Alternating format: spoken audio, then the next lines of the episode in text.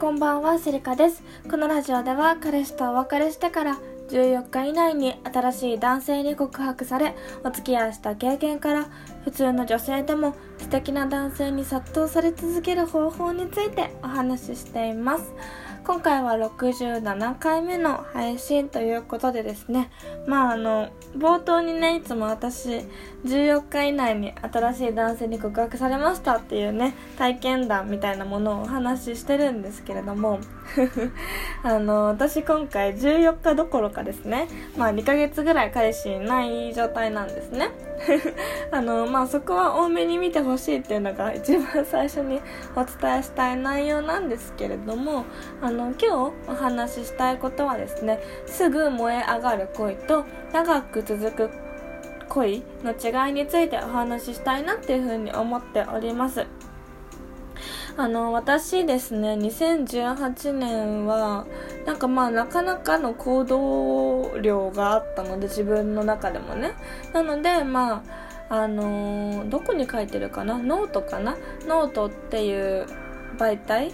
あの皆様ご存知の方も多いかと思うんですけれどもノートっていう媒体のね私のプロフィール欄にはあの1年で10人に告白されたっていう風なねあのところでまあ自己紹介文を書いております。あの1年で10人に告白されたっていうのは本当にあの実績で去年はあったのであの全然嘘とかじゃないんですけれどもあのなんだろうな。まあ1年で10回ってことはうんとまあ、同時並行だと考えたとしてもですね。結構その序盤であの出会ってから序盤の方で告白されるっていうことが私はすごく去年は多かったんですね。そう。あのなんですけれどもあのそういう男性？そので例えば私だったらデートして1回目で告白されて、まあ、お付き合いした経験っていうのもあるんですけどそういう彼らっていうのはですねあの決断力と行動力が、まあ、少なくともあるわけじゃないですか。そう。なんですけれどもこれって別に良くも悪くもあってあの、私に対して惚れるのが早いっていうことはですね、まあ他の女性のところに行くのも早い傾向があるんですね。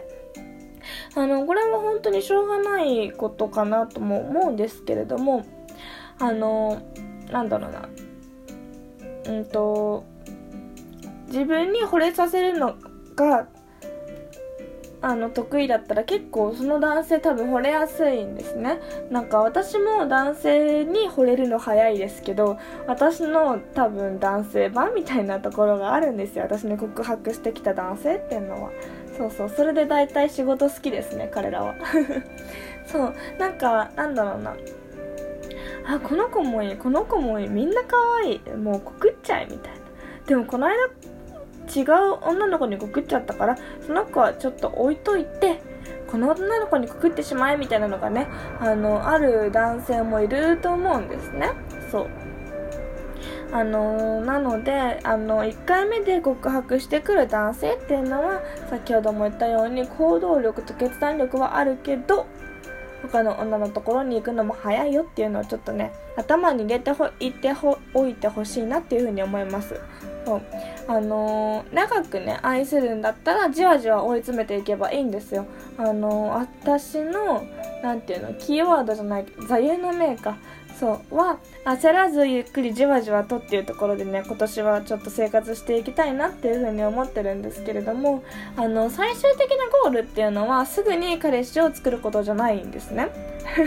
あの冒頭にねいつも毎日話してるのになんだよって思われる方もいるかもしれないですけれどもそう最終的なゴールはすぐに彼氏を作ることじゃないです。そして誰かとすぐにセックスすることでもないし誰かとすぐに席を入れることでもないんですね。あのずっと一緒に歩んでいける人っていうのを探してるだけなんですよ。なのであのすぐ燃え上がる恋はねそりゃすぐに彼氏って人に紹介することもできるしすぐにセックスすることもできるしうまくいけば1ヶ月以内3ヶ月以内に電撃結婚とかねそういうこともまあ可能性としてはあるじゃないですか。でもですね長く長く続く恋っていうのはなんか必ずしもすぐに告白された経験がない女性だったりするんですね。そう。なので何回も何回も会って重ねてデートを重ねていってですね。あのあこの人本本当に素敵だなって思う人から告白された方が長く続くんじゃないかなっていうふうに思っております。私今年2019年2人に告白された状態でまだねその数字がね増えてないんですよ。なんですけれども、あのー、今の私の心境としてはあこの人と本当に結婚したいなっていうのを人を見極めることとその男性にしっかり愛してもらうためにですねすぐにあの告白されるようにするのではなくて私のいいところとそして悪いところもあの両方知ってもらった上で告白してくれないかなっていうようなねあの願望みたいなところはねあるのでまあ本当にそれこそさっきの座右の銘じゃないですけれども焦らずゆっくりじわじわと追い詰めていければなっていうふうに思っております。本当にねあの願ね、狙った獲物は逃がさないあのライオンのような形でですねでもすぐに食らいつかないみたいなところでね、あのー、頑張っていきたいなっていうふうに自分でもすごく考えております。あとね全然話変わるんですけどあの急に話変わりますね。あのそういえば私海外旅行好きだったんですね昔から。もう全然恋愛の話じゃないんですけどちょっと聞いていただければと思います。なんか。あの大学時代もね私8カ国に海外旅行行っててですね。まあ結構毎年毎年旅行には行ってたんですよ。そうあのー、大学の奨学金みたいなのも使ったりとかあの、うまくね あの旅行に行ってたんですけれども最近は行けてなくてそして久しぶりに見たらですね私自分のパスポートの有効期限が切れてたんですね。あの、パスポートの有効期限ってあの未成年だと5年までしかあの新しいパスポートって申請できないんですよ。なんでかっていうと未成年の顔っていうのは変わりやすいからなんですね。なので、あの、20歳を超えてからじゃないと、10年版のそのパスポートっていうのは作れないわけですよ。で、私今まで5年もの ?5 年版のパスポートしか持ってなかったので、ちょっとまあ、新しくね、パスポート次作るってなったら、まあ10年のパスポート作りたいなっていうふうに思ってるんですね。そう。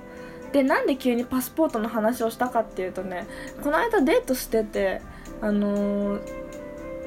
相手の方がねあの世界一周旅行したいんだよねっていうようなことを言ってたんですね。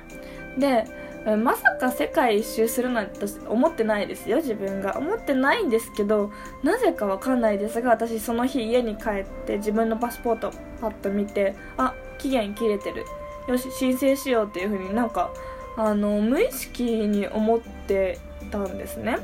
そう。なので多分私としては何だろうな。もうなんか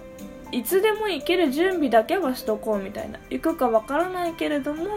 あの準備だけはちょっと万端にしておこうかなっていうようなのをね多分心の中であの思ってたんじゃないかなっていうふうに思います。まだ申請はしてないんですけどなんかね私そういうところがあってまあ考えないですよ。考えないんですねあんまり。とりあえず行動してみて行動しながら考えて修正してちょこちょここうごまかしながら 修正してうまい具合に持っていくみたいなところがね本当に昔からあって。あのそれで別に失敗したことも多いので皆様に真似をしてほしいとは言わないんですけれども私今パスポート作ったらいつでも海外旅行行けるわけじゃないですか。そう。あのー、自分がどういう風になりたいかみたいな何て言うんだろうな将来像みたいなのを皆様お持ちだと思うんですけれども私ねその将来像を考えた時にこういつでも旅行ができるようなあの人っていうのにこうすごく憧れがあったんですね昔から。そうなのでやっぱりなんかそういうなんだろうな、まあ、好きなタレントさんがいるんですけど YouTuber とかでね。そういう人を見てると本当にもう毎月のように海外旅行に行っててなんか羨ましいなって思うのと同時にまあ、将来ああなるだろうなみたいなところで多分ねどっかで感じてたのかなっていうふうに思います。なのでなんかまあ今回もねあパスポート申請しようっていう風なのがちょっとこう心にすっと降りてきたような感覚でしたね。そうなんか自分がやりたいと思ったことをずっと先延ばしにするんじゃなくて素直にもうなんか気持ちの赴くままに行動してみたらいいんじゃないかなっていうようなことをねちょっと今回は思ったっていうようなお話でした。そうそれではですね今日は、えー、っとすぐ燃え上がる恋と長く続く恋の違いについてとあのそういえばパスポートを申請しようかなっていうようなこの2つのお話をですねさせていただきました。また次回の配信もお楽しみにお待ちください。ありがとうございました。